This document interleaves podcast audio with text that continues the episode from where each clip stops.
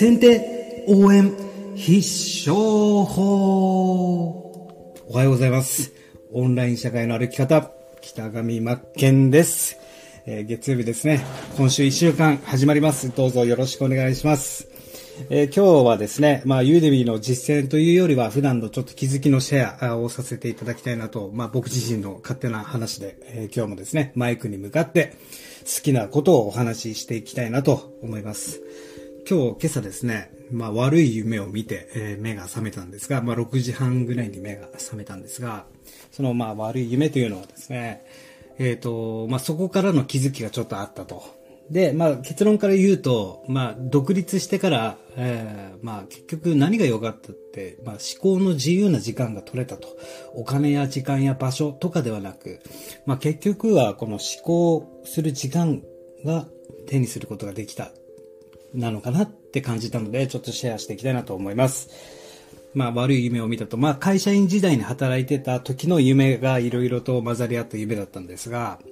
まあ会社組織で働いて、そして例えば、例えばっていうか、まあ見た夢はですね、まあ発注をし忘れたと。で、発注をし忘れて、あ、やばい、発注し忘れた。イコールですよ。まあ、売るものがなくなると。売り上げが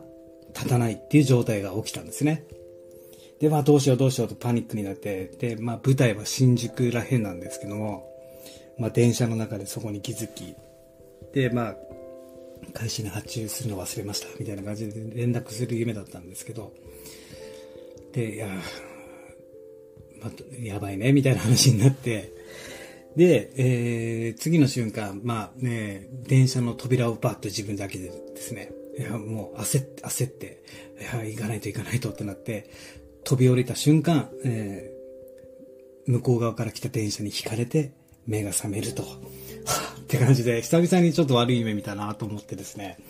まあいろいろ気づいたわけなんですけども、まあ、あの、このようにですね、僕は今独立して個人事業主でやってるんですが、一人でやってるんですが、まあ、会社員時代と何が違うのかと。で今までは、まあ、時間の自由ですよね。会社で働いてるということは他人の時間に生きると同じですので、まあ、その時間がなくなったってことは、いいことかなとは思いますし、まあ、お金だったりとか、まあ、やったらやった分、自分の収入にはなる、えーそういった面では素晴らしくいいかなと。あとは場所の自由ですね。時間の自由であったりとか、あるんですけど、そんなことよりもやはり、何が得られたかとも考えたときに、やっぱ思考する時間だけが、実は、得られたんではないだろうかと。その、なぜかというと、えまあ、会社組織で働いてるということは、自分一人の行動一つで、まあ、例えば先ほどの夢だったら、発注するということを忘れて、で、会社の売り上げがそこでもうストップしてしまうわけじゃないですか。非常にそれって、問題じゃじゃないですか。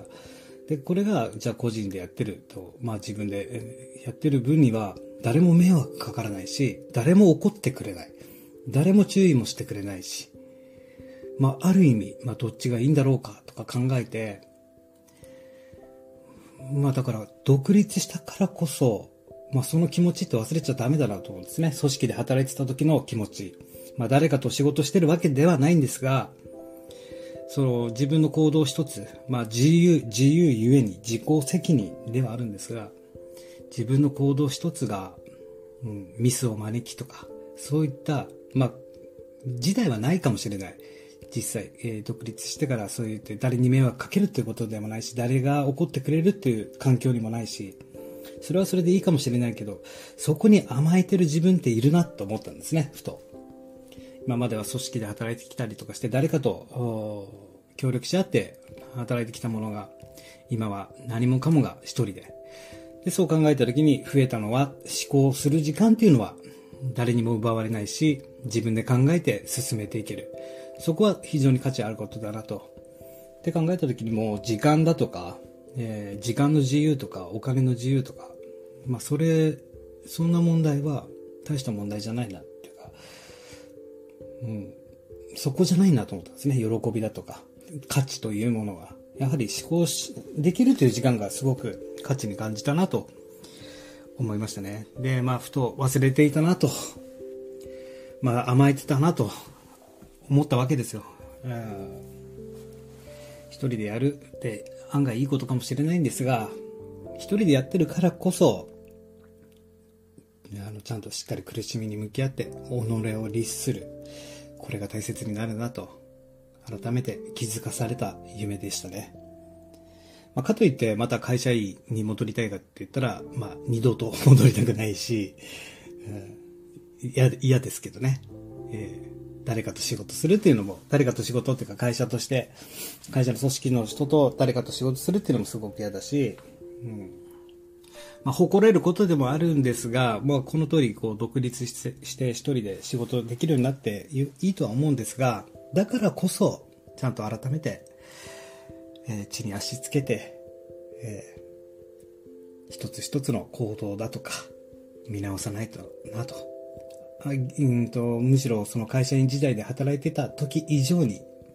気あの気を引き締めてですね、やっていかないと。まあすぐ潰れるなと。まあ僕も独立してから何度かこのピンチっていうのを経験してですね、もちろんそれって最終的に何が甘かったって自分の爪が甘いからそういう思いしていてですね、これが会社組織で働いてそういったことを起こすともう一発で首だし、問題になるわけだし、自分一人の問題じゃなくなるわけですね。自分一人が犯したミスが他の同僚の方とか上司の方とか会社全体をに対して迷惑をかけてしまうと。まあ、だから今いる現状というのはありがたいことでもある。ありがたいがゆえに、もっともっと昔以上に気を引き締めて頑張らなければいけないなというふうに気づかされたわけなんですね。やったらやっただけかもしれないけど、やらなかったら、逆を言えばやらなかったらそこで終わるわけだし。えーまあ本当明日は我が身ってよく言いますけども、改めて頑張ろうかなと思いました。なのでですね、今日は僕は、えっ、ー、と、まず何から始めるかというと、えー、まあ、僕の上司である、まあ、モニター画面が3台使ってるんで、使ってデスクトップパソコンで、その上司である鏡をですね、鏡であるモニターを磨いて、そこから掃除から始めようかなと思います。掃除をして、そしてそこから通常通りのタスクこなしていこうかなと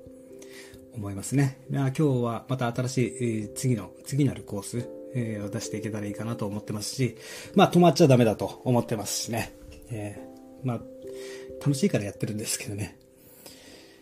そして、やはり、まあ、SNS とかも最近活用するようになって、まあ、応援するって本当に気持ちいいなと、えー、冒頭部分でも言いましたけども、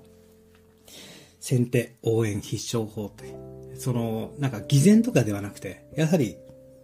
この自分がして応援されたいからする、も、もしかして、それはもちろん少なからずあるかもしれないんですけども、僕も最初それで、ああ、確かになと、まず自分から応援しないとなって始めて、応援しようって、人のことを応援しようって思ったんですけども、まあ実際やってみると、すごく気持ちがいいし、本当になんか頑張ってほしいなと。まあ、逆に僕がそういうふうに声掛けとかされたら嬉しいなと思うし、SNS ってそういうふうに活用していったらいいんだなと自分の中で気づきがあったんで、まあ、SNS は応援するために使うものだと。思ってですね、やっていきたいなと思います。で、もう一つなんですが、昨日、ま、テイクアウトの焼き鳥屋さんお願いしたんですね。初めて、え、行ったお店で、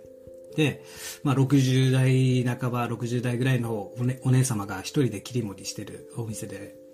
で、まあ、忙しそうにしててですね、一人で焼いて、一人で注文を受けて、テイクアウト、その今このコロナの状況ですんで、あのテイクアウトをやっていて、で、お願いしたんですね、電話注文して。